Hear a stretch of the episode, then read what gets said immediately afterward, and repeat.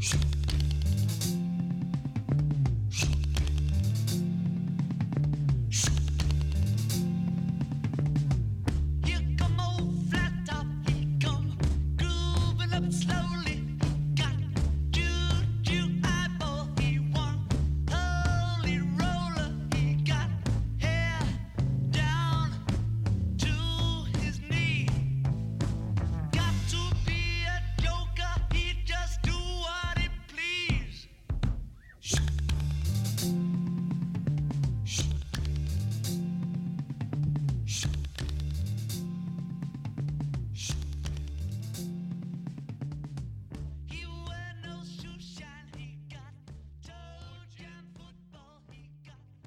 Welcome to another episode of the Pumping Irony Podcast, a podcast where three friends, all living in Columbia, Maryland, talk about things we like and things we dislike. My name is Tim, I'm Russ. And I'm Andrew.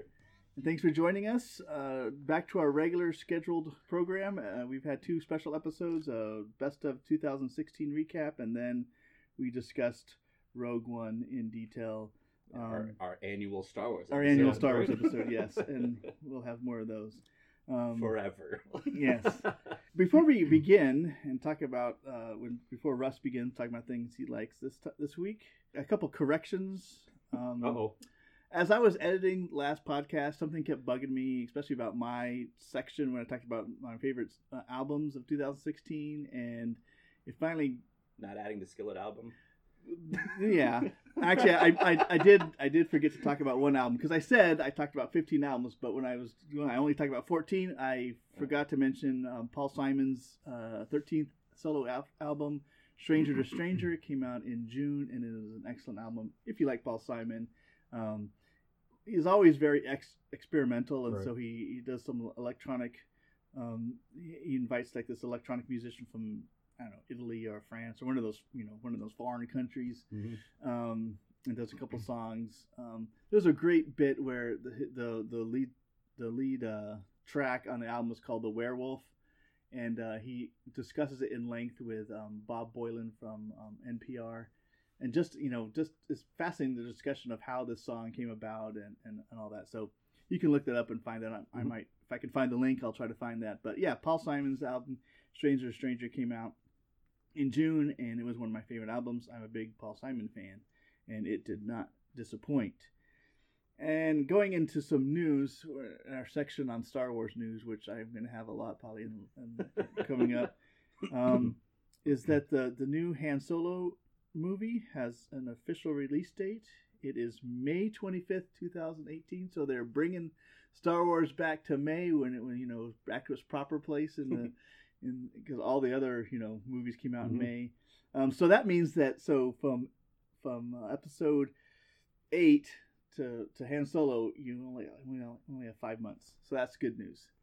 And until then it gets delayed until December. well, like like the last three Star Wars movies. Right. don't say that. so uh, the big the big four right now as far as the cast um, donald glover alden ehrenreich woody harrelson and emilia clarke are in it um, Pretty solid cast. yeah And a young Harrison Ford. Oh wait. digital cgi, Yeah. CGI. yeah. Um, and then the last note I had is that if I was going to start a rock band, I, I would pick the name the Radical Moose Lambs.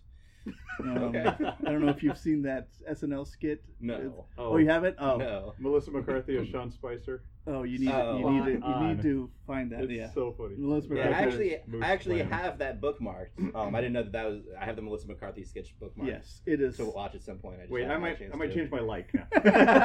it's it's pretty it's pretty good. It's pretty funny. So yeah, those are the, the notes I had. Um, maybe that will be the episode title: Radical Moose Lambs. Radical Moose Lambs. Yeah. So we're gonna get into it, and we're gonna start um, this time with Russ. Well, I'm not going to talk about a movie for my like. Whoa. I know, right? So, um, but I but I kind of lead into it with a movie that I love. So, you guys have seen Master and Commander, right? Uh, yes. With uh, um, Russell Crowe. Russell Crowe, blanking on the name, um, and that that's based on a whole series of books. The uh, um, now I'm forgetting what the books were, but but during the Napoleonic Wars, Mhm. um, you know, uh, English officer comes up through the ranks and, and all that stuff. So, if you took that movie and added dragons, Okay. I'm interested. You get Go this, on. this series of books called uh, uh, the Temeraire series, but uh, His Majesty's Dragon oh, is the first one. yeah, I was- So we heard about about, this Yes. at the National Youth Workers Convention in a in a uh, seminar we went to. The uh, the person leading the seminar said, "Hey, if you want to want a good series of books, read this." So I started reading it. I'm about two thirds of the way through it, and I love it. So it is basically if the Napoleonic Wars happened and they had an air force with dragons. All I'll be right So- back. so it, I have it. I have it uh, saved on my wish list on Amazon. It's in, Oh, my, yeah. it's in my uh, wish list there. So yeah. So I got it from the library, and you know I wasn't done with it when the time to, to put it back, you know, give it back was, and it would have cost me a dollar a day. what? So I was like, I bet I can find this used on Amazon, and Yeah. found it for a penny. you know, so the shipping cost me more, but anyway, worth the four bucks I paid. Um, so anyway, this first book starts off in the year 1804 during the War of the Third Coalition, Mm. one of the Napoleonic Wars, I guess, in this in this um, universe. And uh, Captain William Lawrence is the captain of a British frigate. They have a battle with a French frigate and capture a dragon egg. Mm. So, I guess in this in this um, universe, the dragons, if they like imprint on somebody, and if you can harness the dragon, then you're basically the dragon's rider for life. And so, Captain Lawrence is happy, you know, captaining the ship, and so he gets some of his little his young midshipmen to try to, you know, become this dragon's rider because they know they, that whoever becomes the dragon rider has to go and join the Air Force and all this mm-hmm. stuff because dragons are really, really valuable, and especially one caught from the French. And this one seems to be a different breed of dragon they haven't seen before, and all this stuff. And um, so, the beginning of the book spends a lot of time going through kind of what the you know the history of these dragons and everything, and and and how how they deal with you know who rides the dragon and all this stuff. So anyway, that all goes to show the dragon doesn't imprint on anybody except Captain Lawrence. And Oh, so he has to give up his ship and go join the Air Force as an old guy, basically. you know, he's older than everybody else who's there in this training that he goes through. So you learn all about, you know, how they how they run the dragons. And the dragons come out of the eggs speaking Really? because through their eggshell they hear all the language going on around them. So Uh, okay. they so dragons are really really intelligent and really um really empathetic and and you know so he he ends up reading to his dragon and they form this great bond and and his dragon is special it's a it's a chinese dragon that they don't usually see so um so he has to go to this training and then becomes you know part of the the air force and part of the war and i'm in the middle middle of their their second battle now and so it's it's really exciting and So each side has has dragons. yeah, the Air French Force have the French have dragons. So everybody, every major, every major power, They're every very major rude. power, They, they look down on the other dragons yeah. every major power in the world has. mustaches.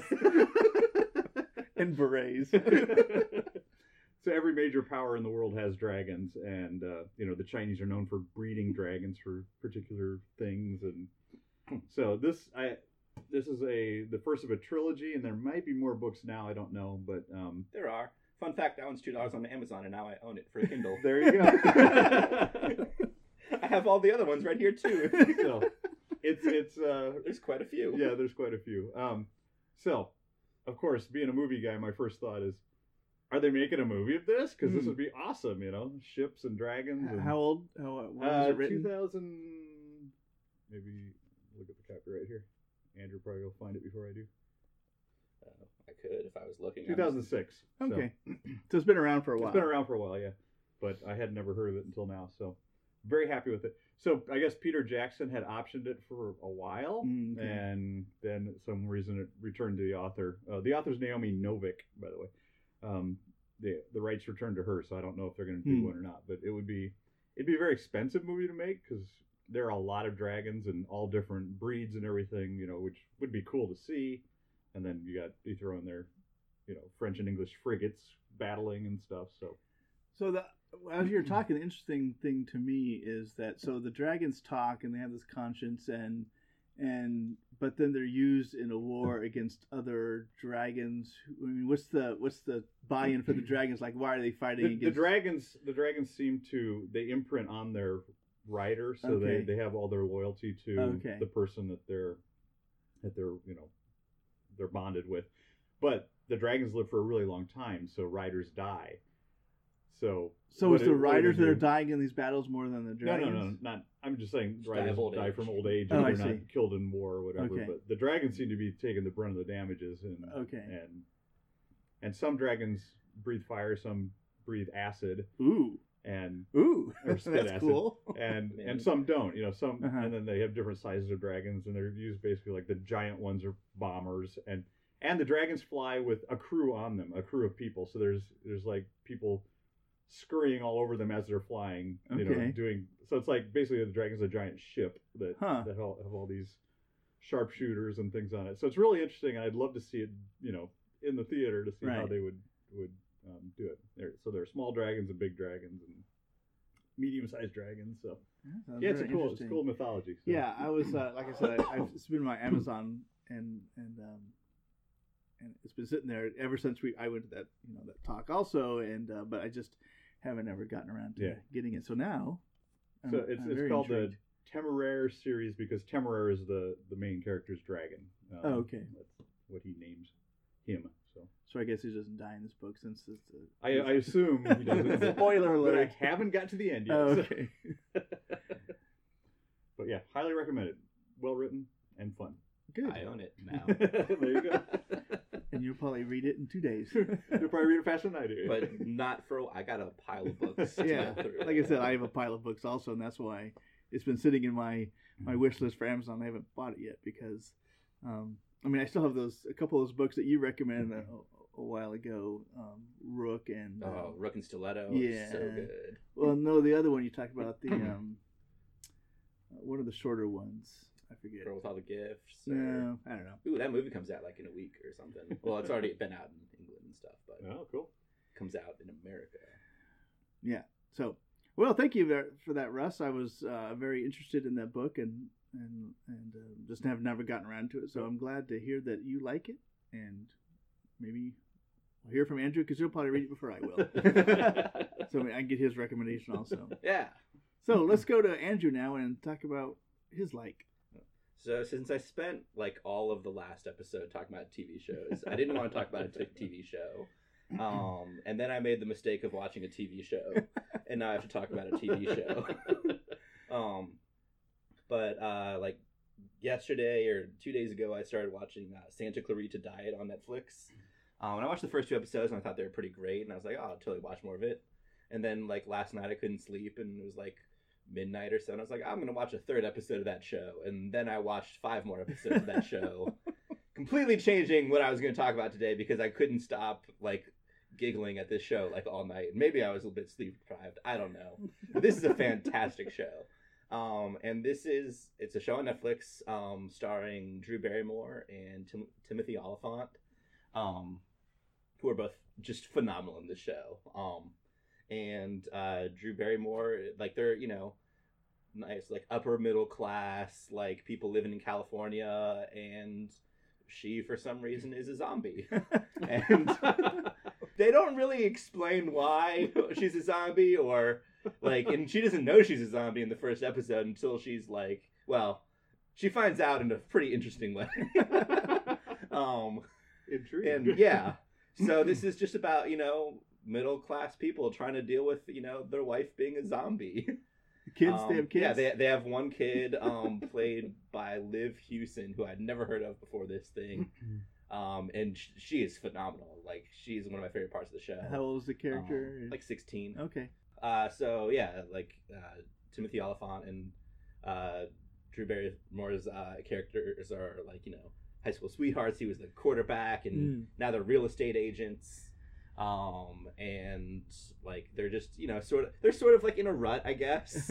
like you know as you you know in their 40s with a kid and the kids you know kind of rebellious like not crazy rebellious but maybe a little bit rebellious and you know she spends the beginning of the first episode which wishing she just had a little bit more like umph like in her life like she just like you know thinks like i just want to like go for stuff like and then she's a zombie all of a sudden and Yeah. It's and you know just trying to deal with like how do you eat Uh-huh. Like, do, like you know, do I just eat you know ground beef and stuff, or like do I have to eat people? like, how's how's it gonna work?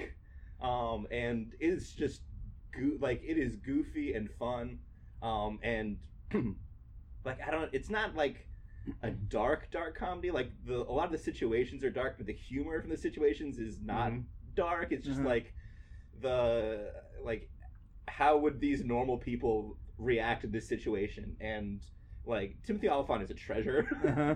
like he is so great in this because he's just like so just incredulous at everything happening and just everything just seemed is so ridiculous and he's they're playing it like like everything is as ridiculous as it is. Mhm.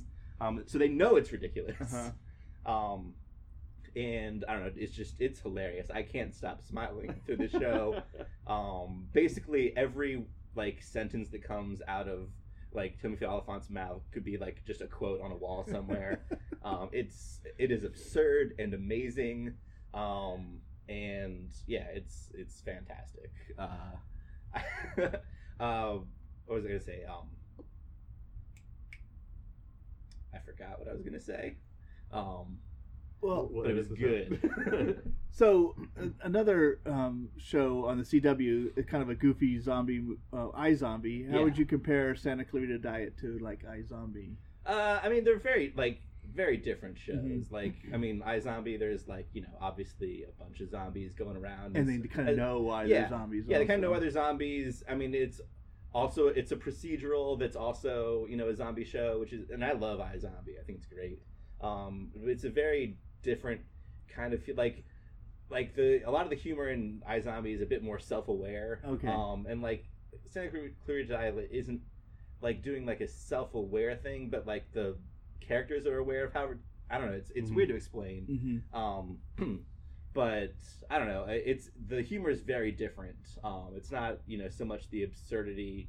Like a lot of the humor in iZombie comes from you know the different characters. Yeah. You know she's every time every time you know uh, Liv like eats the brain of someone. Uh, she takes on their characteristics, Oh, yeah. and you know, so a lot of the humor comes from that.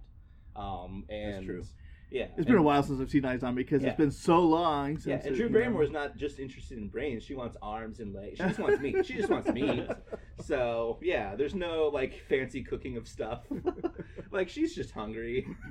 Um, So, are there other zombies in Santa Clarita Diet? not yet. yet? I haven't Okay. seen the I haven't seen the whole season. There's ten episodes, and I've seen seven of them. All right. um, so as far as I know, there's no other Yep. zombies. Um, and yeah, I mean, th- they're still basically they're trying to go around their normal lives, like Uh-huh. just trying to work in the fact that she needs to eat stuff like Mhm. that's not cooked, um, and potentially people. Um, yeah, it, it guest stars. Uh, so like Nathan Fillion's also on this show. Oh, okay, good. Um, and Mary Elizabeth Ellis uh, from the. There, it's actually a bunch of the Grinder cast. Natalie Morales is also on it. Um, and Tim- Timothy Olyphant guest Yeah. starred on the Grinder a bunch. Um, so yeah, Mary Elizabeth Ellis and uh, Natalie Morales just popped up. okay. Um, an episode that I watched. Um, uh, yeah, it, So, who- do you know like anything about who created it? and- not a clue. Okay. um, I had very little awareness of the show before two weeks ago. Well, I know Um, uh, Netflix it's been popping up as far as like the um all the promo things when you open up the Mhm. page and all that. It, it comes up, Yeah. and uh, I think I actually put it on my list, but haven't got to it yet. Um, I didn't really didn't know much about it, but then I think I was just reading that um, like EW. I read uh, Entertainment Weekly magazine, and and they always have this thing called the hot list and ten things you should be watching or reading or anything Mhm. like that, and it popped up in, in there as far as one of the things that you should be watching. So that got me more intrigued, There and now that Andrew's uh, given it a hearty recommendation. Yeah, I like this. Uh, this little. I'm looking at IMDb trying to f- figure out who the heck makes this show. But one of the blurbs just says, "Think Desperate Housewives meets Weeds meets Dexter." Um, There you go. that's a pretty. That's pretty accurate, I think. Um, Three Yeah. kind of darkish comedies. yeah, I don't know if I'd go as far as comedy with Dexter. Right, but, yeah, yeah. Um, it's definitely a dark show. Yeah. um uh yeah oh yeah so uh skyler gisondo also plays like the the neighbor boy that's sort of like you know, obsessed with their daughter. Oh, okay. Um, and the most amazingly, he's the most amazingly awkward, like, character actor. I don't know if, if it seems like a, there's a lot of the actor in that character, but like I can't tell. Um, Uh-huh. how, but yeah, he's he's fantastic, and like I didn't like him at first. Like I thought he was a bit over the top, but now I'm kind of loving him. um, yeah, fantastic guest stars. Um, yeah, just amazing show so far. Highly recommend. Um, I think it's a show where you, ha- I mean, you definitely have to embrace the goose- goofiness of the Mhm. show. But if you embrace the show, the, the show's going to embrace back. Okay. And, like maybe bite your jugular out, like in the process.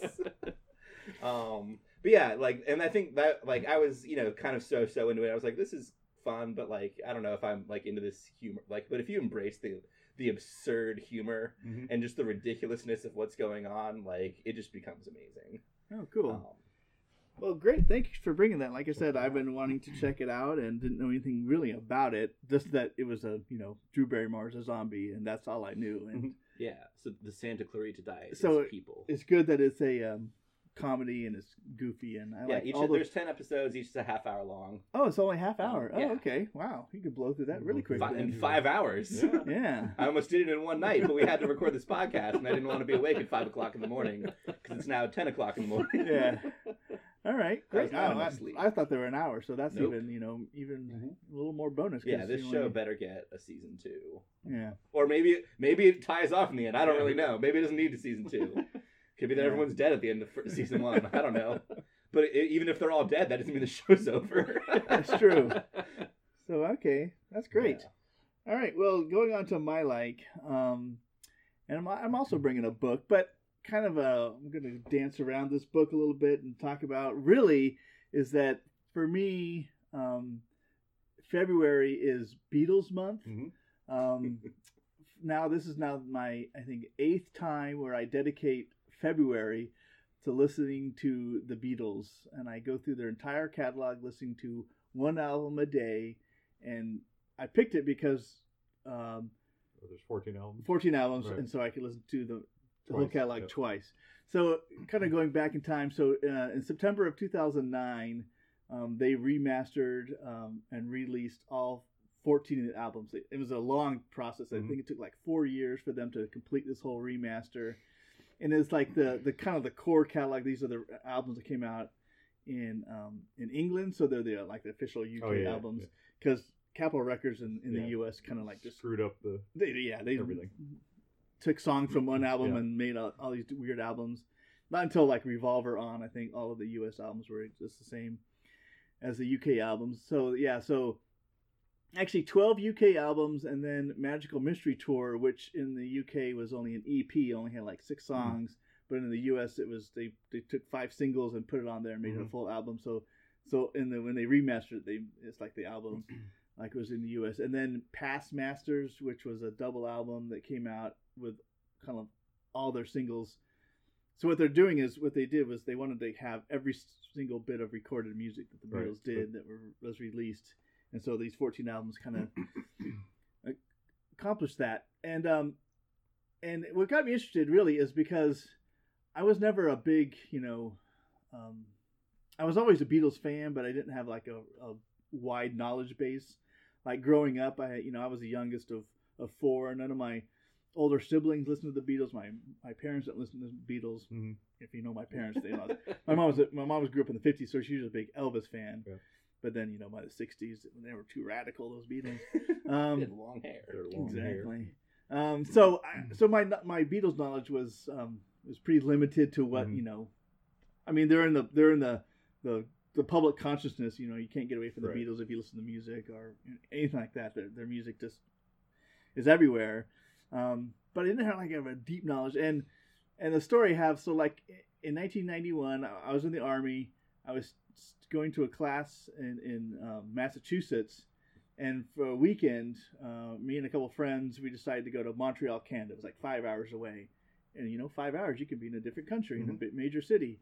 And uh, coming back from that that trip, we were you know listening to the radio, and uh, we found like this rock and roll station, and the DJ said, you know, after these commercials, we're going to come back and play some Beatles. And two of my friends were like, I wonder what Beatles song they're gonna listen to, and so they were like, you know, like based on what they've heard on this radio station so far, my one friend says I think they're gonna play Obla Di Obla Da, and sure enough, that was the song that they played off after the commercial. I was like, oh my gosh, that to me, you know, this person know the Beatles, and and I never really had that, that you know that deep knowledge Mhm. of, of the Beatles music. In 2000, you know, they released the, the album called One, which is 27 of their number one album, number one hits, Mhm. um, either in the UK or the US. I got that, but then so in 2009, I like was gonna go all in. I bought all 14 albums, and and so I wanted to listen to them all and start and start listening to them, and and that's when like in 2010, I said, ooh, February, Mhm. 28 days, 14 albums, get through it twice.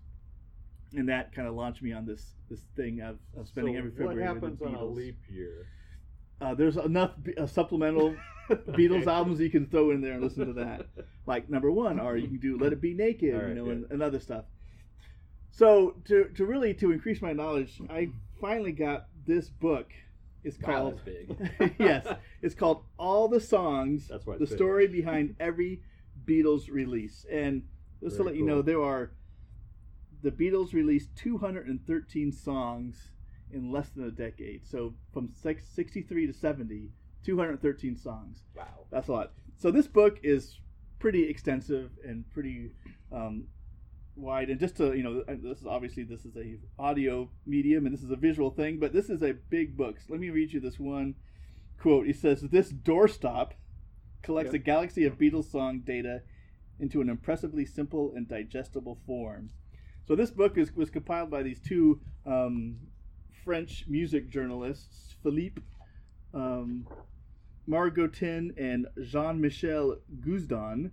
Um, so they've been like talking about um, music for a long time and, and, and producing music, and so they uh, they give you like kind of a breakdown of every single song and album background. And so this this year I've been actually going through and reading that book as I listen to the album. So um, this is um, February 11th. We're recording this album, so I listened to. I haven't actually listened to it yet, but Yellow Submarine is what I'm, I'm I'll be listening to today, and I'll go through all the different songs on that. I'll, most of uh, Yellow Submarine is, is instrumental, so they don't Yeah. really talk about that, but they go pretty deep into the um, like background as far as even like the, all the technical details and you know what instruments were used, what microphones the Wow. producers used and the recording engineers used. Well, I used. looked. It is 660 pages. yeah, so- 660 pages. But it's got a lot of like It's not a um, Beatles song.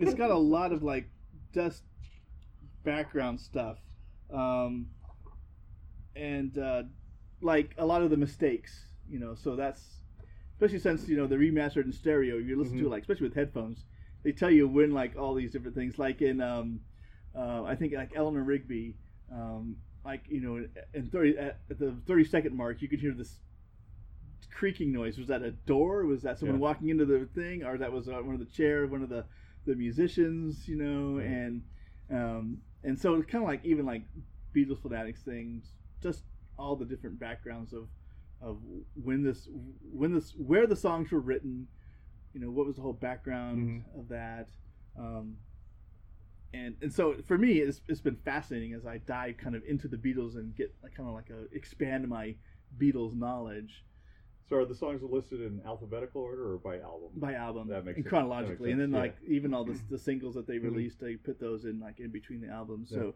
yeah, it's all listed chronologically by by when the albums came out, and um, you know all the different takes. Like some of the songs were just one take, man. They went in there and they Mhm. recorded it, but um, like some of their songs were like over a hundred takes to get it all Wow. down. Um, and then also, you know, as the as the recording process kind of um, got more complex, and and George Martin, the producer for the Beatles, I Mhm. mean, really kind of pushed the whole recording of, of what they could do. Um, you know, A bunch for- of different tracks. a bunch of different tracks and, and overlaying them Yeah. and doubling them and and um, you know it got it just got more complex and, and they were able to do a lot more things as they're you know went from four track to eight track and now you got all these things you can do and and uh, without because you know every time you reduce a track you Mhm. know you can you gonna you can't do it too too often or you're gonna lose you know uh, the sound Yeah. of them if you just compress it and reduce it down too much. Um, so yeah, that's that's it. That's um, it's it's been fascinating just to read this and just to see how how much, like I said, from sixty three to seventy, that was their whole their whole career Yeah. and and and I, I think I've talked about this before. You know the, the the way their music and their even the complexity of their songs and the songwriting. It was just like on an unheard of scale of, of, of how complex it got from "I Want to Hold Your Hand" to you know Right. Abbey Road and So I want to I want to know how many pages are devoted to Revolution Nine. Not much. Not um, much, that was because they just talk about all the different um, all the different sound loops they loop, use yeah. it, and it was really just John and Yoko doing that all. That was that was no other Beatle were was were involved in that Revolution Nine, um, and and so it was just them in the studio. I think actually George Harrison came in and recorded some of the. You know some of the sound bits, Yeah. the Watusi, and um, all the different like things. If you listen to all eight minutes of Revolution Yeah. Nine over and over again, um, Which I have. yes, it's very bizarre. Um, hey, yeah, I have to listen to every single year because right. on the on, on the Beatles White album, Twice. exactly. And uh, but like they said, you know, you can listen to that over and over again and get new things Oh, yeah, out of it. Just yeah. trying to find out, you know, because they use some of the some of the you know the the the last crescendo in a day in a life and all the different string instruments to kind of Mhm. build up. They use some of that in there and and a conversation that George Martin had with someone that Yeah. just got recorded that they put throw that in there. So it's a it's a multi layered and you can Right. you know listen to it over and over again and and hear new things all the time. So there it is. All the songs, the story behind every Beatles release is a huge volume. But if you really want to get delve deep into um, your Beatles lore, this is the the thing to do it. or if you need a doorstop. Or if you need a doorstop. And they actually they've they've uh, written now two other doorstops. Um, they've done Bob Dylan uh-huh. because he has a huge catalog, and I think the Rolling Stones. So saying, these huge two same catalog, so- authors, they've um, Yeah. and they kind of like you know the, the same kind of format, big huge volumes like this. Um, In fact, it's a dollar on the Kindle store. Now I own it. do you? No, that's not true. How heavy is your phone now? Yeah. yeah, it is a brick in my pocket. Yeah. But for me, it's just taken it's just taken my love of the Beatles up a notch. Mhm. And I was reading it the other day and uh, listening to the Beatles, and my wife came down and she kind of like looked at me like you're such a nerd. I'm like, yeah, but Well, I, I love I'm I love it. the process behind art. Right. So I, li- I like watching Yes. behind the scenes stuff for movies, and Yeah. this book sounds fascinating to me. so- Yeah. Oh, and like even like John Lennon talks talks about like I'm the Walrus for for instance. That was he's he just wrote it as a goof to try to mess with people's minds. Like 'cause all these rock journalists are trying to find meaning in all of his Yeah. lyrics. He's like he's like let them figure this out. You know I'm going to write all these weird lyrics out and, that'll give him that'll keep him busy for a while. And uh, he's like they don't mean anything really. They're just little bits of his Well, childhood. Besides kind that, Paul is dead and Yeah. replaced by an imposter. Right. Yeah. Um, so that, that's it. That's it. Um, the Beatles, Cool. and uh, and so those are that's my like for this time, and we're gonna take a break and I'll play some Beatles music and Hot take there. The Beatles. Yeah. Up and coming. like I said, every February I spend with the Beatles, so it's apropos to when we're recording. All right, we'll take a break. I'll play some Beatles, and we'll come back with our dislikes.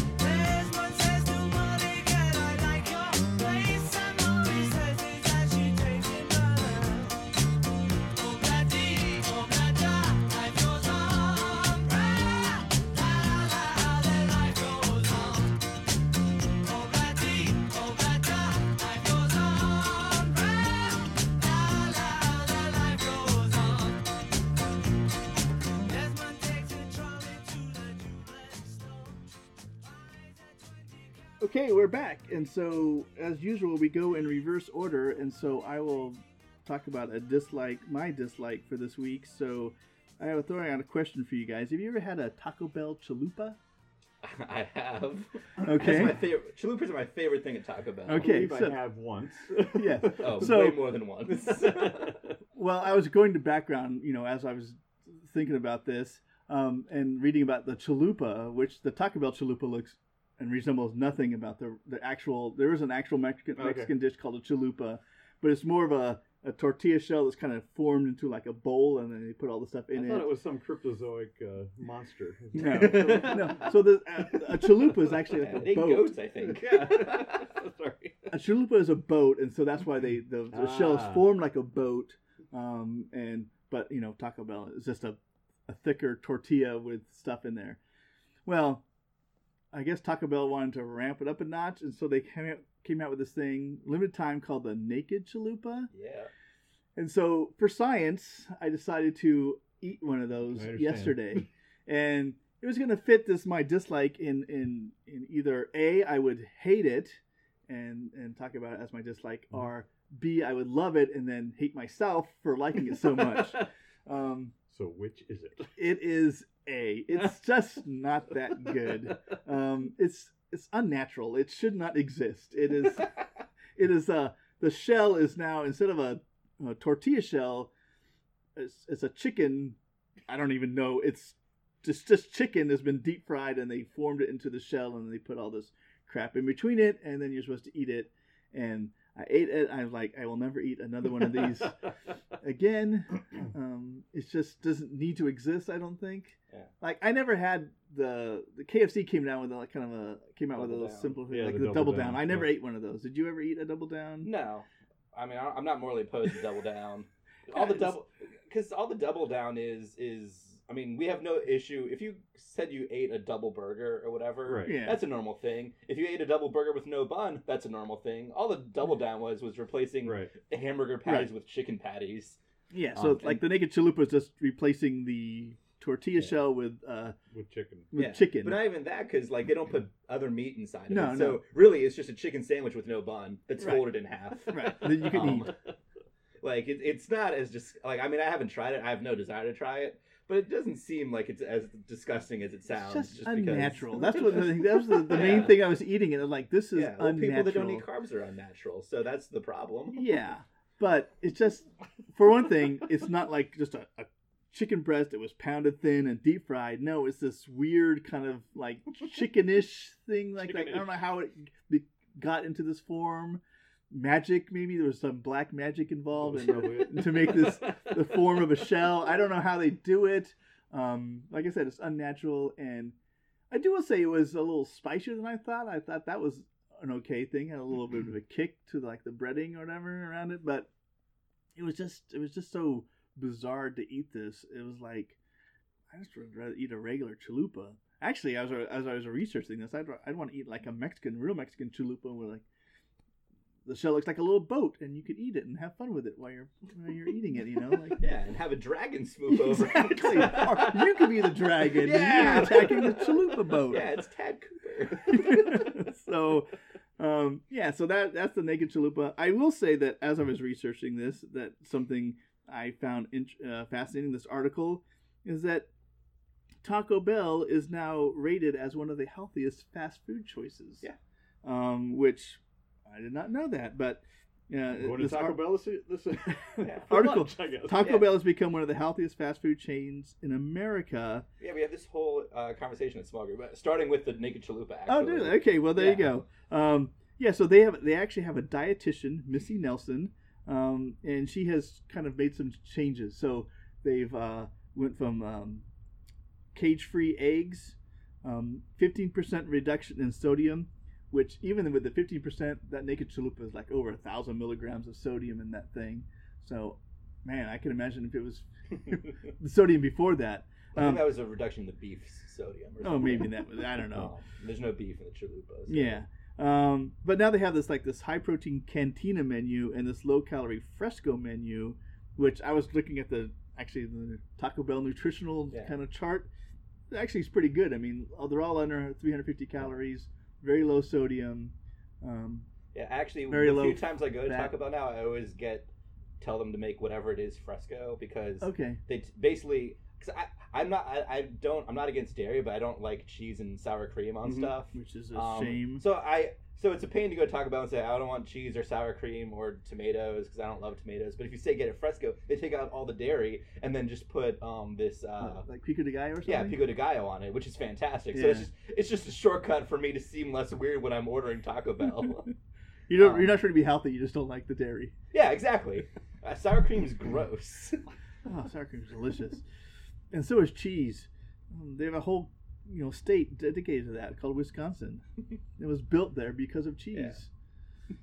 they found cheese reserves very deep in the ground, and that's why Wisconsin is famous for its cheese because of the, the naturally Yeah, growing cheese they worship reserves. it and wear it on their heads. Yes. Strange cult. Well, there you go. That's Taco Bell, the Naked Chalupa. It Awesome. is um, it is a limited time, and hopefully it'll go away and never be. Um, Yeah. What I think about Found what I think is interesting about Taco Bell making like like being one of the more healthy fast food places now is they don't they still they as far as I know they've never advertised themselves like that. That's they what- started yeah, they started making all of these changes to make their food healthier. They removed like half the sodium or something from the beef and just didn't tell anyone. Right. Yeah. Like they didn't do it like for pub- publicity. They just told everyone way later that they'd done this. yeah. Um, and no one noticed. Like That's they're not yeah they're just making stuff healthier and not using it as like a publicity stunt or you know hey this is our new healthy beef because no one's gonna want to go to taco bell and eat healthy beef Right. they're just doing it to make people better Yeah. um and well and be less gross i guess well, good on you, Taco Bell. Yeah. Except for they then they Except have for these unnatural na- naked chalupa Yeah. thing. They, they just yeah but health wise it's Yeah. a chicken sandwich that's folded in half with That's no true. bun like Yeah. Um, so I mean, yeah, the the shape of the the the shell might be a bit unnatural, but as far as food goes, like that's no one's gonna bat an eye. If I said, "Hey, I had a chicken sandwich for lunch and I didn't eat the bun," no one would think twice about that. True. but if you fold it in half, then it's a monstrosity. Well, I think it's more than fold in half. I think they kind of ground up the chicken. They mix it with all these weird things. They Yeah. form it into this shell-like thing, So and then they deep fry it and hold are, it it's a giant chicken nugget. yes, it's it's just disgusting. So that's my dislike, and so we'll go now to Andrew. Yeah. Uh, so I saw a movie last week, um, and regretted it. Immediately, very almost more than immediately. I almost left the theater during this movie. Um, I saw A Cure for Wellness uh, last uh, week, and that movie is really bad. is it garbage? um, it is just beyond garbage. Like garbage is not a good enough word for this movie. Like I, I almost walked out like ten minutes in the, and I hadn't even paid to see it. Hmm. Um, so like I, I yeah, I saw the movie for free and it was not worth it. um, so You're mad at the time you wasted on it. yeah, the two hours or whatever I spent in that theater were really bad. Um, I didn't even have popcorn, so what's the point? I was just sad the whole time. Um, the the plot for this movie off of IMDb is an ambitious young executive is sent to retrieve his company's CEO from an idyllic but mysterious wellness center at a remote location in the Swiss Alps, but soon suspects that the spa's miraculous treatments are not what they seem. Um, and I have to say, like, the reason I got interested in this movie um, is because it had a fantastic 1st Mhm. trailer. Like, it, it is so, like, weird, and you have no idea what's going on, and there's some great music mm-hmm. playing, and it's just, like, these cool images. I'm like, oh, Some of them are creepy images. yeah, some, well, some of them were pretty creepy images, and I was I was intrigued. So I was like, yeah, I could see that. It's directed by Gore Verbinski, who's made some, you know, pretty great movies and some really not great movies. So I figured it could go either way. But like, you know, his movies, no matter how good or I can't speak for Lone Ranger because I never saw that. Um, but all the Pirates movies look fantastic, even Mhm. the ones that he directed that aren't great. Like the Right. second and third ones look amazing. Uh-huh. They're just not terrific movies. Um, so I was like, oh man, yeah, this is just going to be. And like, you know, I heard Lone Ranger is pretty bad, but I figured Gore Verbinski, like, you know, just being able to do his thing. And he was supposed to direct a Bioshock movie at one point, which is like one of my favorite video games. And this had a very Bioshocky feel Mhm. of just this sort of like, like, like almost dystopian setting, even Mhm. though it's like set in present day in a normal Right. place. Um, just like this weird, all this weird stuff going on. I was pretty interested. Apparently, what I've heard from other people is all the trailers after that were horrendously bad. I never saw any of those. so when I had a chance to go see this movie for free, I took it. Um, and yeah, it's not great. Uh, it stars uh, Dane DeHaan, Yeah. Dane De, Dane DeHaan, I don't know, I Dane know, DeHaan. I don't know how to pronounce his name. Um, uh, stars in the movie. Uh, it also has uh, Jason Isaacs and Mia Goth playing the only other characters that matter in any way, shape, or form. Um, I think part of the problem is like you're, you know, you're with this guy going and trying to figure out, you know, the mystery of this place, I guess. Um, and but like the guy himself like isn't likable, and I don't think that that's not the actor's fault. Like the character is meant to be unlikable Hmm. um, or at least it seemed that way to me. um, so you know, when there's any kind of danger or anything, like you know, I'm not really rooting for him particularly. um, the only character that's even you know a little bit sympathetic, I guess, is Mia Goth's character, but she's doesn't really get to do much of anything in the movie, and Jason Isaacs is a good villain, like or villainish, I guess. Um, I don't know. Uh, no, villain. He's a villain. um, I'll say that. Maybe it's a little spoilery, but Well, you're not you should- it but- anyway. But so- you shouldn't see this movie. This- you should not see this movie. Um, and that's, I mean, hey, oh, the head of the the wellness facility, there's isn't the best guy ever. what? Yeah. um, yeah. Part part of that is the revelations like that, like that, like are basically the exact thing you think they would be. There's right. like I mean, there's you know quote unquote twists and turns in this movie, but like none that I didn't see See. coming a mile away, and like they just seem like the most obvious version. It just seems like the most obvious version of this movie. Like you go to the movie and basically everything you think is going to happen just happens, happens. Um, and I was waiting for something to get flipped on his head or something, you know, the movie be smart at some point. It, Yeah. it was never smart. Um, and then like it just like goes into an amount of depravity at the end that made me just want to walk out of my seat. And I was like, but maybe it'll get better. and then it doesn't. It just didn't get better. And I don't know, about three quarters of the way through the movie or so, like I realized that no matter what the answer to this mystery is, I didn't care. And I I was like, I was like, I can't think of anything they could tell me that would make me to that would make this whole story worth it. And I was Mhm. hoping I was wrong the whole time, and I was not wrong. Oh. like it is really bad. Um, Well, looking at IMDb, it's got a seven out of ten rating. it's not out yet, um, so that'll go down. I think it comes out on Friday, okay. um, next Friday. yeah, just looking at even some of the user reviews. Yeah, those are like if you look at the Metascore, there's 13 critic reviews because I think the embargo got lifted on Tuesday. Okay. Um, so this movie's not out yet, so it's gonna. I think that's gonna plummet. I hope. okay. Um, or maybe I just didn't get it, Mhm. but yeah. Only only one of the actual user reviews on IMDb is really bad. It's uh, one out of ten, and it says "Don't bother." yeah, yeah. But d- how many of those other people even saw this? I don't So know. does Like- it does it look beautiful? Like it the looks trailer? amazing. Yeah, so- the- it it looks fantastic. I mean, the movie on mute, three quarters of the movie on mute, I would watch again, like while I was doing something else. Yeah. But oof, That's- that is rough. Hmm. It's a rough, bad movie. Um, not a fan at all. All right. Oh, sorry. Well then, an early um, preview of the really bad movie "A Cure for Wellness." Yeah, Uh, yeah. I think it comes out. Maybe it came out yesterday. Um, I, I think don't it- know. I I guess it comes I saw. I think I s- paid attention to the first trailer which is also, amazing. which yeah, It's it so had me good. intriguing, intrigued. And then I think I saw the second trailer, but I really didn't pay attention to it. I'm like, oh yeah, that's a Cure for Wellness movie, um, and I did have a, a really uh kind of a semi-interested, um, you know, view of it. But now I don't. Thanks to you, Yeah, Andrew. I was trying real hard to like the movie too. um, yeah, and that cover of "I Want to Be Sedated" in the the trailer is fantastic. Yeah. I guess I don't know. I guess I have a problem with movies that are like it's just imagery and a weird dark cover of a fun poppy song or whatever. Like, Like- makes a good music video. that, that but- makes a great trailer. Yeah. um, but it did not make a good movie. The music in the movie is pretty haunting, though. Okay. Um, I was a fan of a lot of the music, Hmm. although they use the theme a lot. The why you want to be sedated, really? No, no, just Oh. the there's this Oh, the main like, theme. Oh, yeah, main like theme. the the theme from the score. Okay. Um, like Overuse pops it. up a little bit overused, I think, or maybe Okay. I just wanted the movie to be over and not have to listen to it anymore.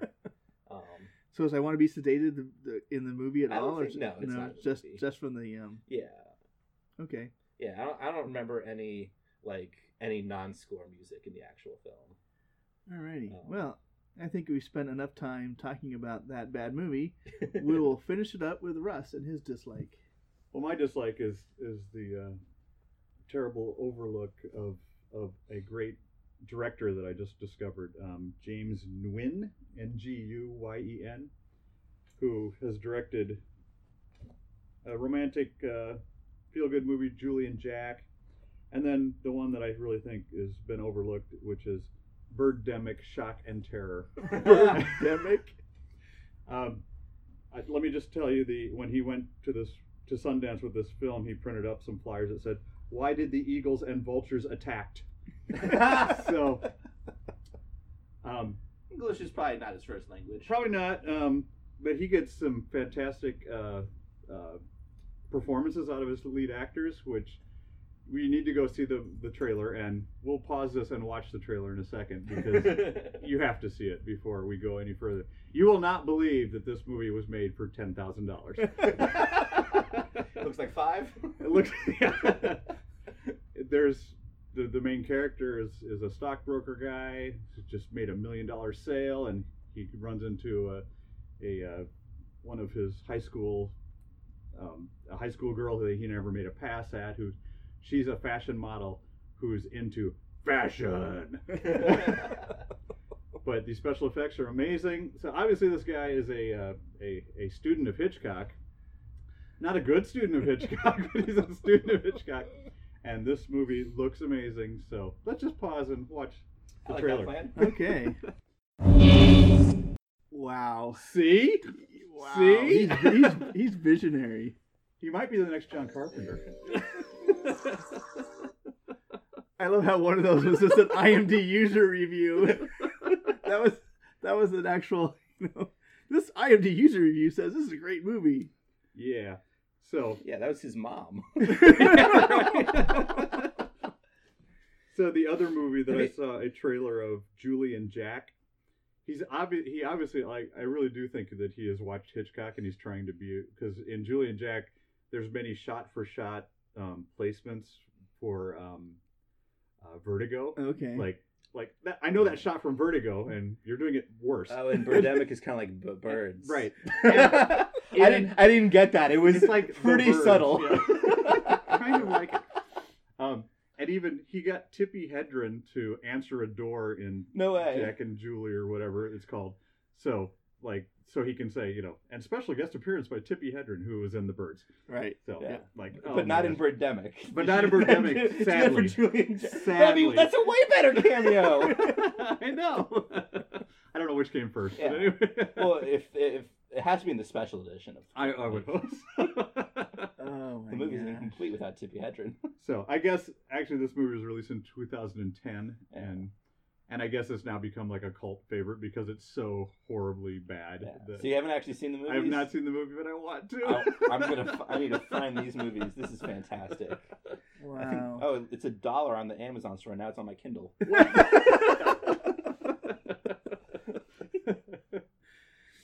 wow. so there you go. I've How did you find to- that? Like, I was looking up bad trailers to see what I could what I could hate, and I found this one and like I love it. It's so bad. so you love to hate it. I love to hate it. Yeah. Shockingly, there's a RiffTrax on it. Really? Yeah. Oh, Yeah. now that would be fun to see also. Would be.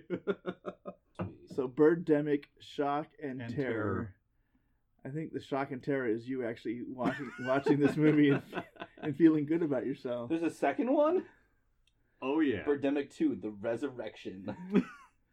So, you know, I mean, there's like Sharknado and some of these sci-fi movies are, are trying to be, you know, these really Be cheesy, campy, yeah. campy, but this one seems like it's, I don't know if he's if it's if he's doing it as a joke or, or, if he's just trying to make a movie. he's movie. trying to make a movie. But either way, it's a towering amazing. achievement in human creativity. Well, we'll put a link to the um, the trailer. the trailer and which is oh I don't know we could t- talk about the trailer just like that one shot of the guy answering the door is like what what yeah, what does what that have to do with the it? heck does this character have anything to do with anything? Right, yeah. Movies from Solar Power Accessories. it's probably very important. Why put that in the trailer? I don't know. exactly. Well, the ha- the homes have to be self sufficient. If there's birds everywhere, you can't leave your homes. Maybe, maybe that's what it is. Maybe that's a Yeah. very, very intricate plot. Maybe it's all about solar power. That's it the- does seem to be a, an environmental uh, uh, call to arms. Yeah. That one guy saying that Yeah. the humans are the. Yeah, The real let's grab our hangers and go. That's right. Yeah, it's 'cause- yeah, those, those jokes don't work as well if you haven't seen the trailer. you got to see the trailer. And one of them you can't even see Russ doing, but but we think they're funny. I'm reenacting the last scene in the trailer, so Yeah. just go watch the trailer. beautiful. All right. Well, I think that on that note, we will wrap up this episode. Um, please uh, leave comments on the um, on our Facebook page, uh, facebook.com slash pumping irony podcast. You can go to our website, pumpingironypodcast.com. You can tweet us or follow us on Twitter at Pumping Irony Pod. We'd love to hear your feedback. We'd love to hear some of the things, uh, maybe what if you've seen Santa Clarita Diet, what you thought about it, if some of your jokes uh, from the trailer for uh, Birdemic. your Have you heard of the Beatles? if you've heard of the Beatles or want to tell us some of your favorite Beatles songs or some great Beatles stories, um, we'll we'll read those next time on the Pumping Irony podcast.